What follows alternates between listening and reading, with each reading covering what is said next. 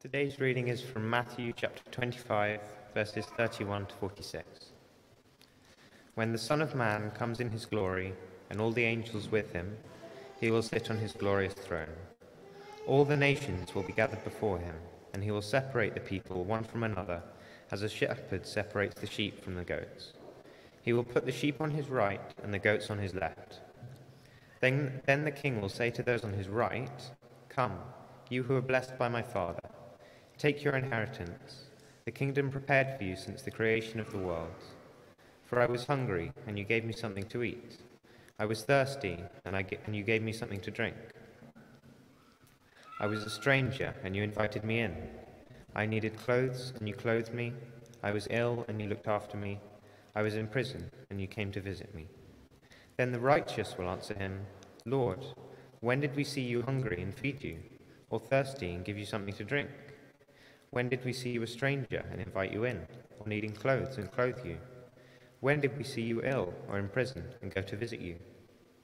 The king will reply, Truly I tell you, whatever you did for one of the least of these brothers and sisters of mine, you did for me.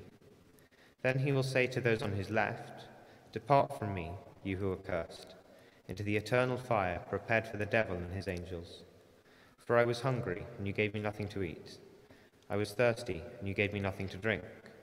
I was a stranger, and you did not invite me in. I needed clothes, and you did not clothe me. I was ill and in prison, and you did not look after me.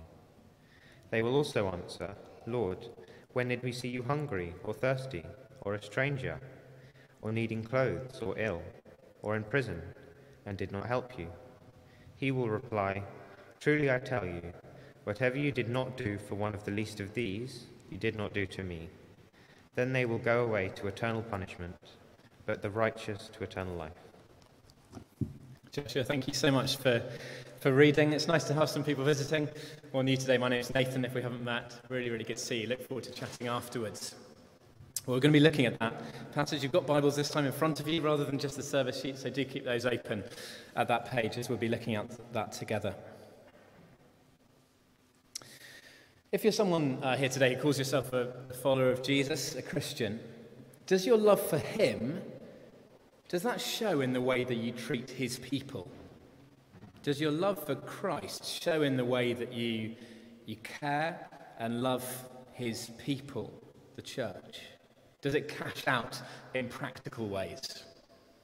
Because it's a really, it's a really powerful thing. It's a wonderful thing, isn't it? When it, when it happens, uh, I can think I've maybe shared this story before, but of a lady, um, I call her Karen, and she, she had had a hard life. Um, just a lot of things that had been very difficult in her life. She was a single mum, had three kids, and not, not a lot of money. Um, life had just been, been, been really awful in lots of ways, but she became a Christian. And as people kind of got alongside her in the church, they said, Look, we'd love to come over to your house and, you know, come over and see you. And she said, No, no one's been over to my house for lots of years. It's, it's damp and it's, it's old and the garden's over. It's just, no one's been in my house for years. It's embarrassing. And so, with her permission, someone in the church organised a team of people to go in and just clean the house from top to bottom and, and give it a fresh lick of paint, do the garden. And she was so thankful for the love of other Christians. Someone else said, oh, I'll give your son some drum lessons for free because he really, really wanted to hit something hard, and that would be a good thing to hit. And, uh, and actually, the food bill at Christmas that they couldn't really afford, someone said, Do you, do you know, I'll, I'll, pay for that. Don't worry about that, I'll, I'll get that. It's a lovely thing, it's a beautiful thing, isn't it, when we hear of that kind of thing? But sadly, often the focus, especially for Christians in the West, as we are here, often it's sort of about me and my Jesus. Me and my Jesus, we're doing fine, and well, I'll try and make it along to church, especially if it's kind of together at Trinity Sunday, of course. But getting here early for church and serving, it's a bit time consuming, isn't it? And I don't feel I really click with people maybe here at church. Relationally, it's a bit exhausting. It's the end of a weekend. There's a lots going on in my life. And me and Jesus, we're, we're doing fine. But I don't really have the bandwidth or, or energy or love for his people. We can all think of a few super Christians, can't we? The people that, that kind of let someone stay in their spare room for a few weeks or a month. Or the people that give a car to someone who needs a car in church, or you know, that kind of thing. You know, help someone move house on their day off. We can think of a few super Christians. Can we just leave the sort of caring and loving stuff to them? Well, Matthew 25 says no. See, according to Matthew 25, this passage we're looking at this afternoon, when the judge, Jesus Christ, returns, when he comes back, on that day, he will fully and finally separate believers and unbelievers based on the way they have treated his people. Because the way that we relate to other Christians really reveals what we make of Jesus himself. If you're joining today, then Matthew 24 and 25, we've been looking at over the last month.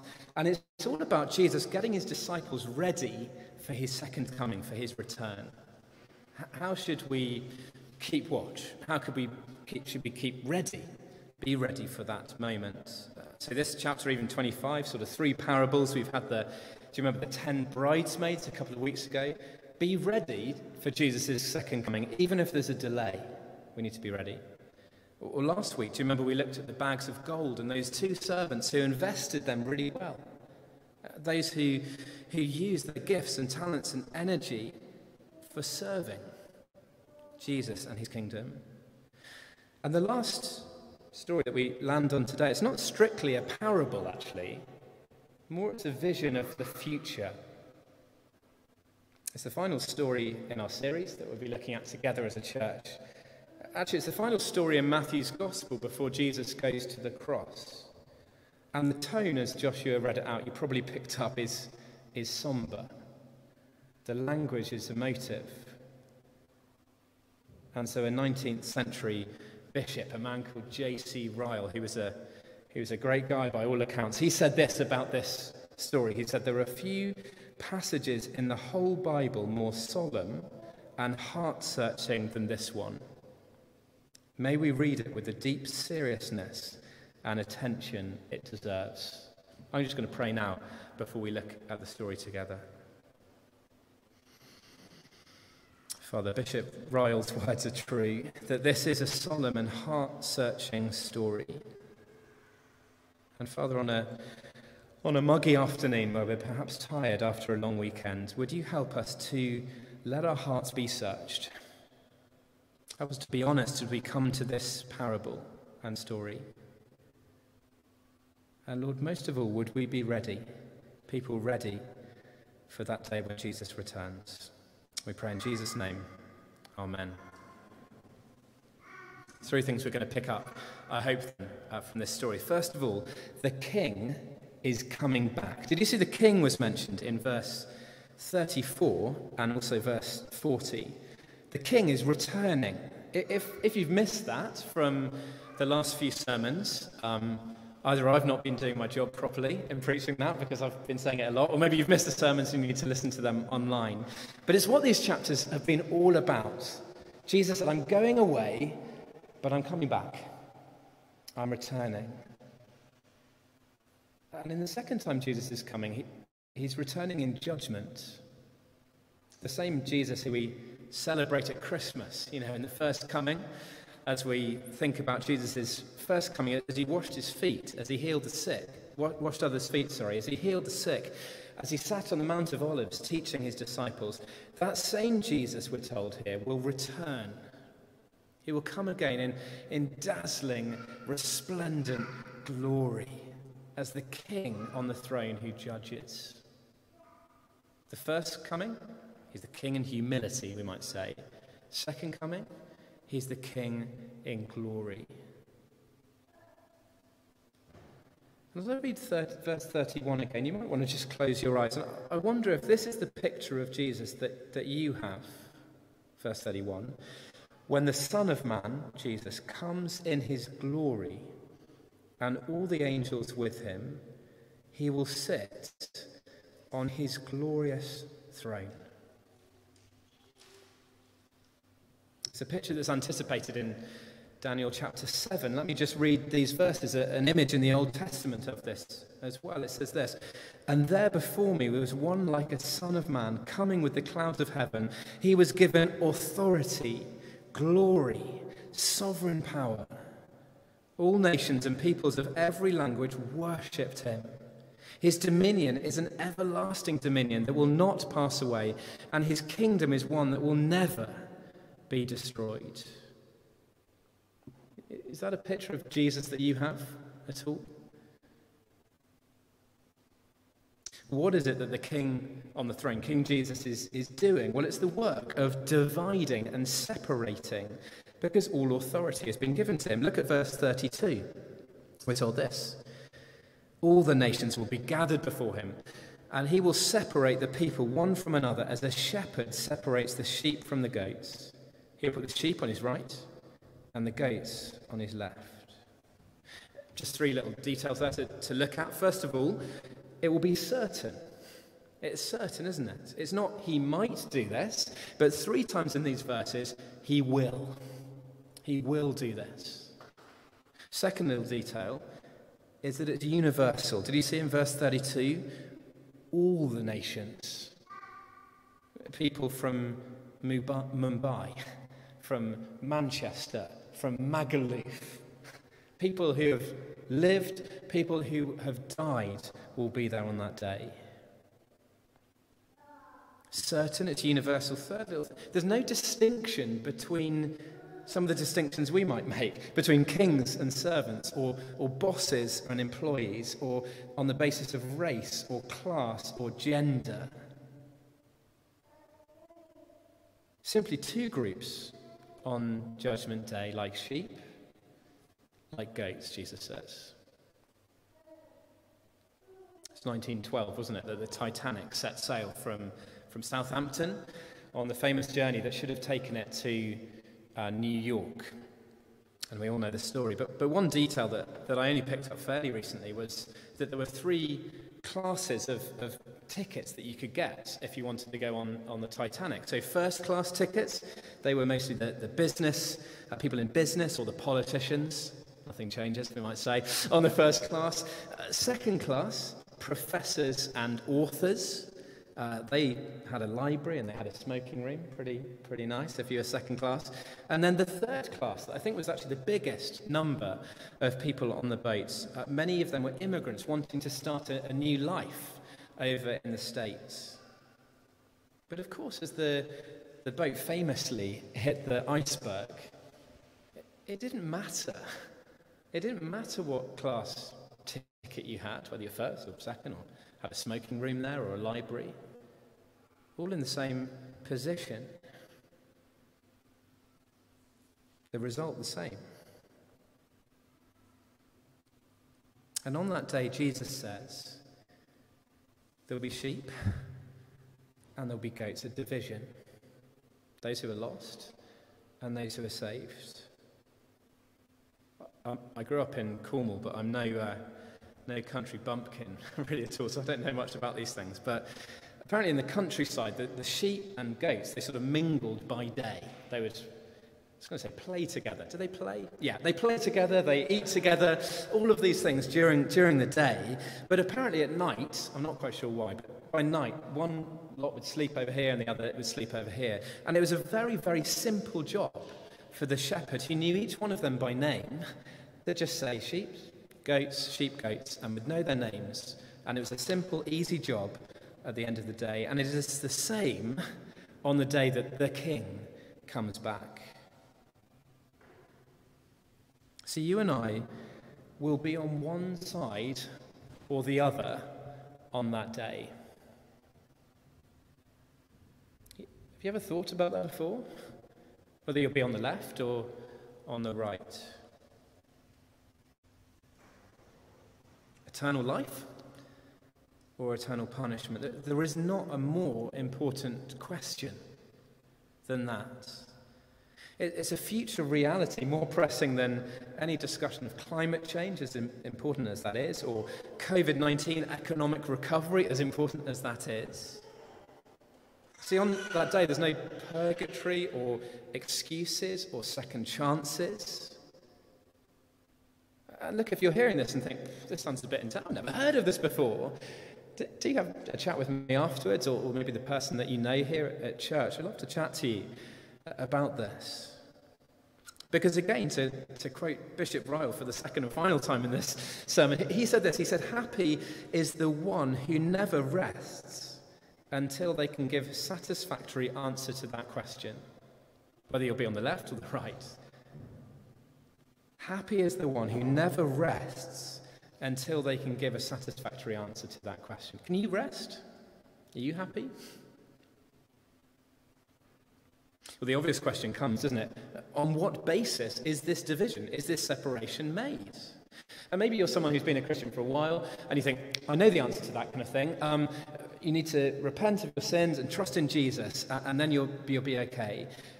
And I, want to say yes, but that's not what Matthew 25 actually says. See, the basis of the judgment might come as a surprise. Have a look at verse 40. According to Jesus, it's how people have treated the least of these brothers and sisters of mine. There's a bit of debate over who, who that's referring to. Some people think it's just the 12 kind of disciples that were with Jesus at the time. Other people would say, no, it's, it's all of humanity. It's how we've treated everyone. And there's various arguments um, for those positions. But the, the Bible, of course, says a lot about caring for, for humanity, and we shouldn't ignore that. But here, it's just a specific reference to the least of these brothers and sisters, other Christians. So it's a principle shown throughout the Bible that, that faith in Jesus Christ is always expressed in love towards other Christians. Because the way we relate to other Christians, well, that shows what we make of Jesus. The king is coming back. And there's two results that the next couple of points we'll look at.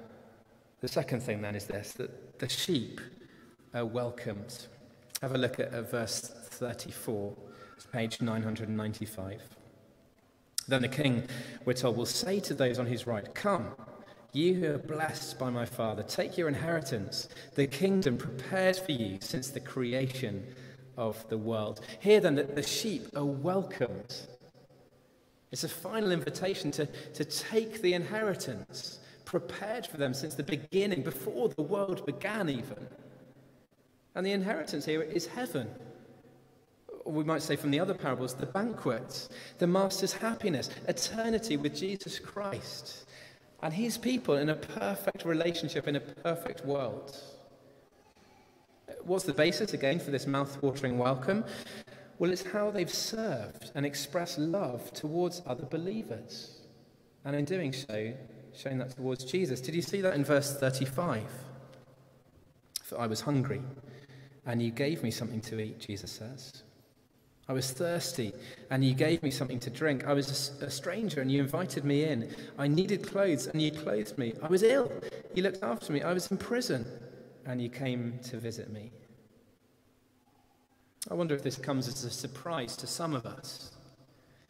That to be a follower of Jesus is not merely a matter of what did we say, but what did we do?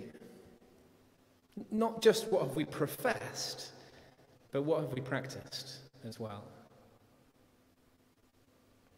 Because the way that we act shows evidence for what we profess. I remember being very struck a few years ago by uh, a man at a church I used to be at.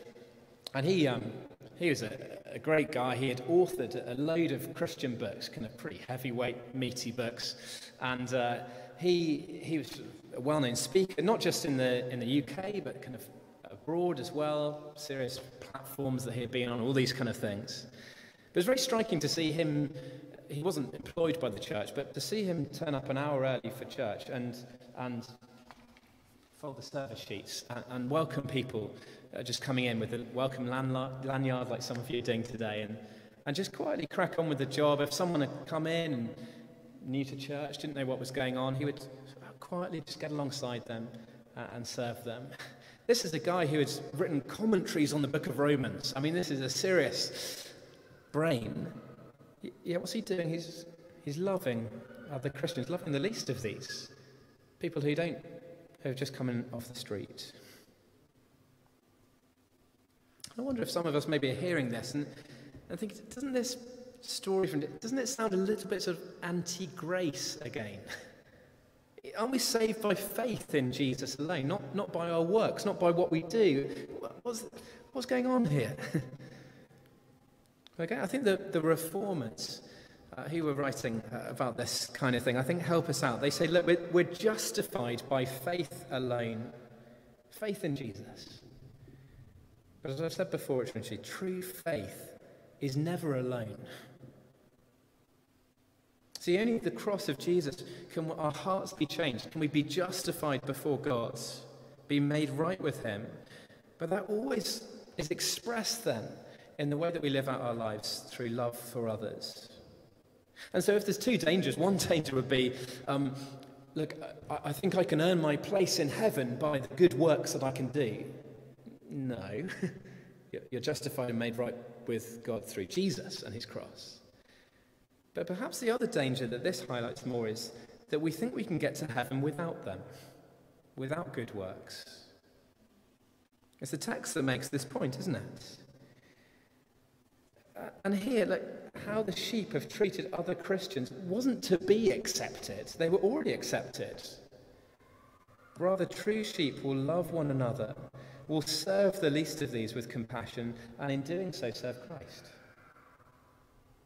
See, we're justified by faith alone, but, but true faith is never alone, it always spills out.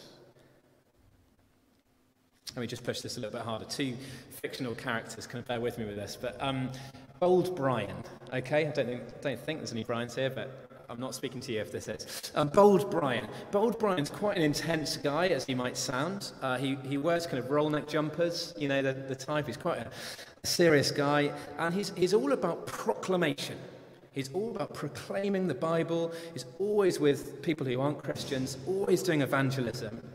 And he's really, really annoyed when churches kind of do anything to sort of any sort of homeless ministry or food banks. Oh, no, that's not what it's about. Bold Brian is about proclaiming Jesus, and that is it. Okay? Sorry, I got a little bit too, too into that. I didn't think that was going to happen. That's Bold Brian. But then we've got Caring Clara. Okay? Caring Clara uh, she's pleased that the coffee's back on at church, and, and she's all about the fair, like fair trade coffee. That's really important to her. It's the first thing she asks as she comes into a church. Uh, she's all about care for the poor. She's really keen on social engagement. And she looks at Matthew 25 and says, Bold Brian, you've had a nightmare. I'm right, you're wrong. You can see here that it's all about how we treat other Christians and other people. I don't know who you resonate with. Caring Clara, Bold Brian.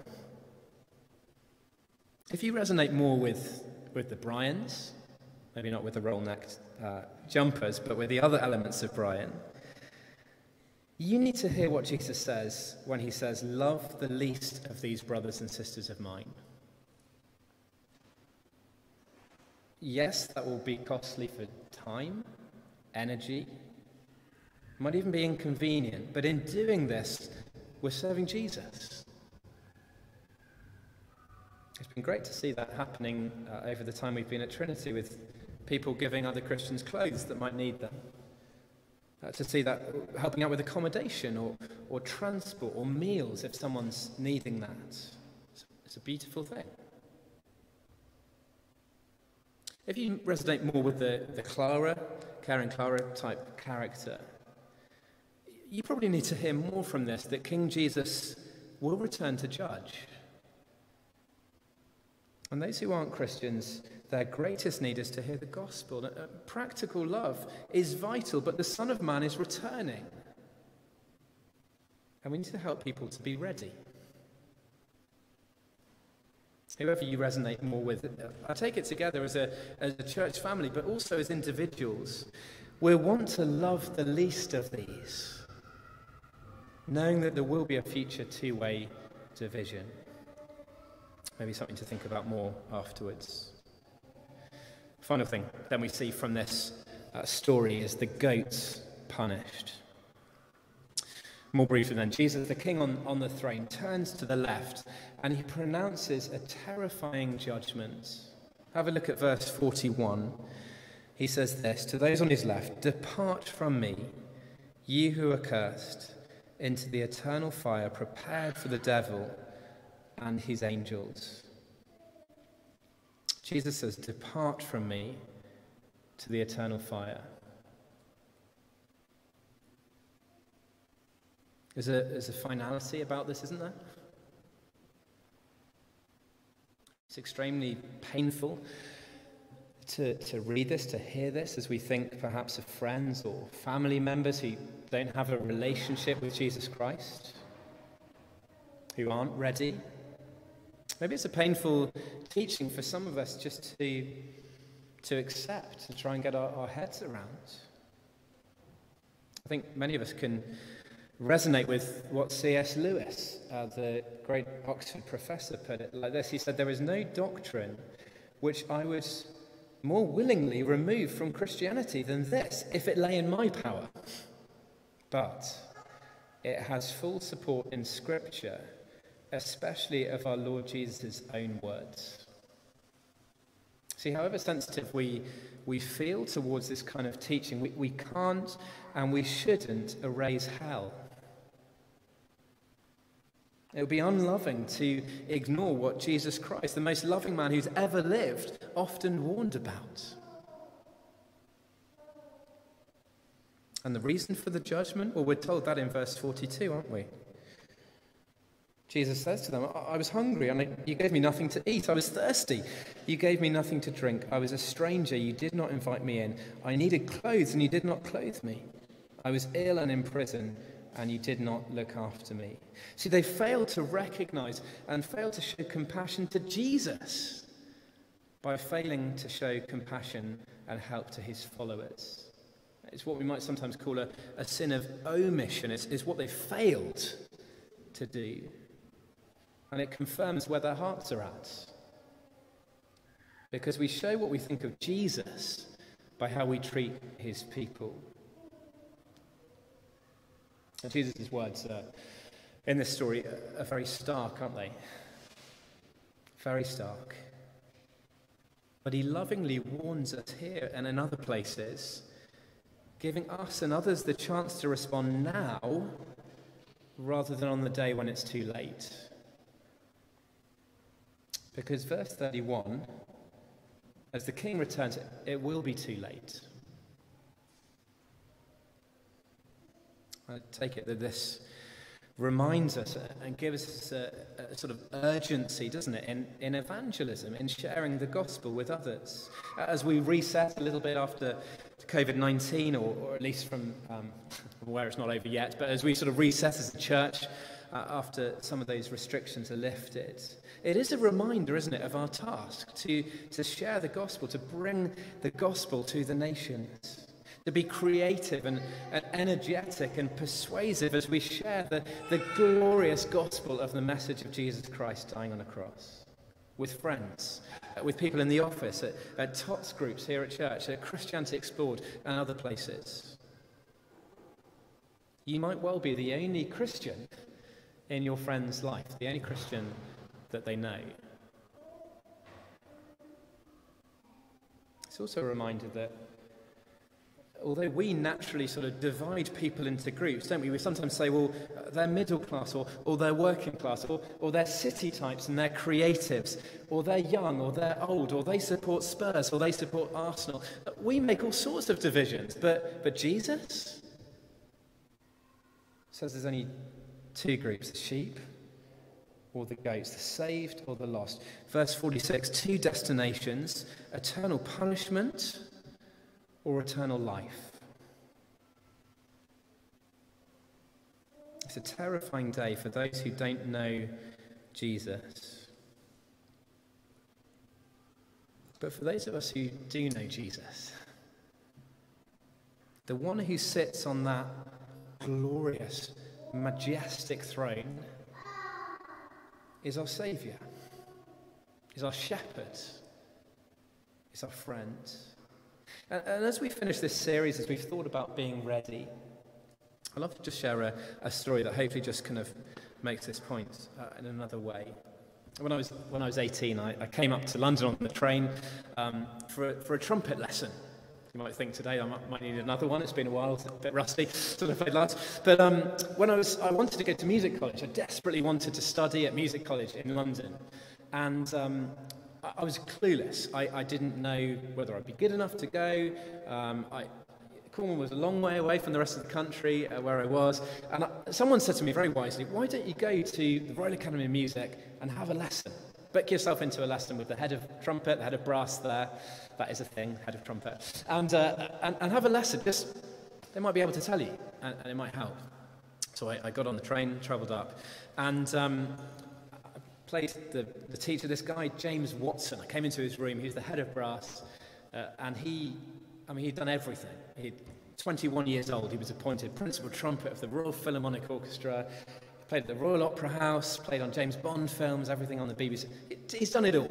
I came into his, his room and, and played him some, some music. And he said to me at the end, he said, Nathan, it's been really nice to meet you. Two months' time, come back for the audition. And, and if you make those kind of changes we talked about and do this, do these bits, I'll give you a place. If you play a little better, better than that, I'll give you a scholarship. But, but I'll be there, okay? I'll be there on the panel. Come up in two months' time.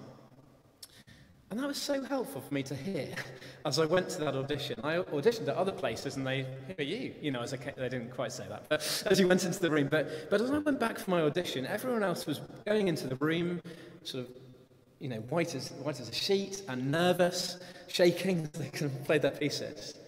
But as I went in, James Watson came out to get me and he said, Nathan, good to see you again. Other people on the panel, this is Nathan, he's a friend of mine. I met him a couple of months ago. Yeah, oh, great guy, yeah, come on in, play your, play your music. And what a way to start an audition. Oh, it's okay. James Watson's here.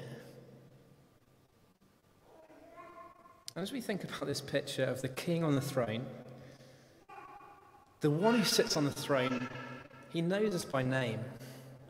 We're his sheep if we followed him. And on that day, as he re- re- returns in, in glory and in judgment, for those who know, know him, he knows us. He knows our name. And he'll welcome us to the banquet for eternal bliss and happiness with him. And there's nothing better than that.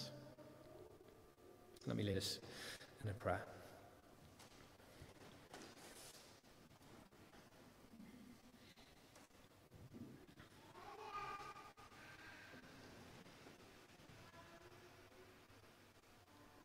Lord, this is a challenging story in the Bible, a challenging place to finish this series. Maybe some of us are challenged, uh, perhaps, of our, our, our, lack of love for other believers. Maybe we, we think of me and my Jesus, but we don't think of, of other Christians. And Lord, I pray that this will serve as a, as a challenge, will warn us and help us to, to love the least of these Maybe others of us uh, feel perhaps worried that we've uh, not done enough or not loved other people enough. Lord, help us to get this the right way around, to know that we are justified, as we said, by faith in Jesus Christ alone, but that true faith is never alone. Help us to look for opportunities to, Lord, Lord, to serve the least of these, to love one another. It's such an attractive picture in a church. And Lord, I pray that you won't snatch this word away from us today, but it will go deeply into our hearts and bear much fruit. I pray this in Jesus' name. Amen.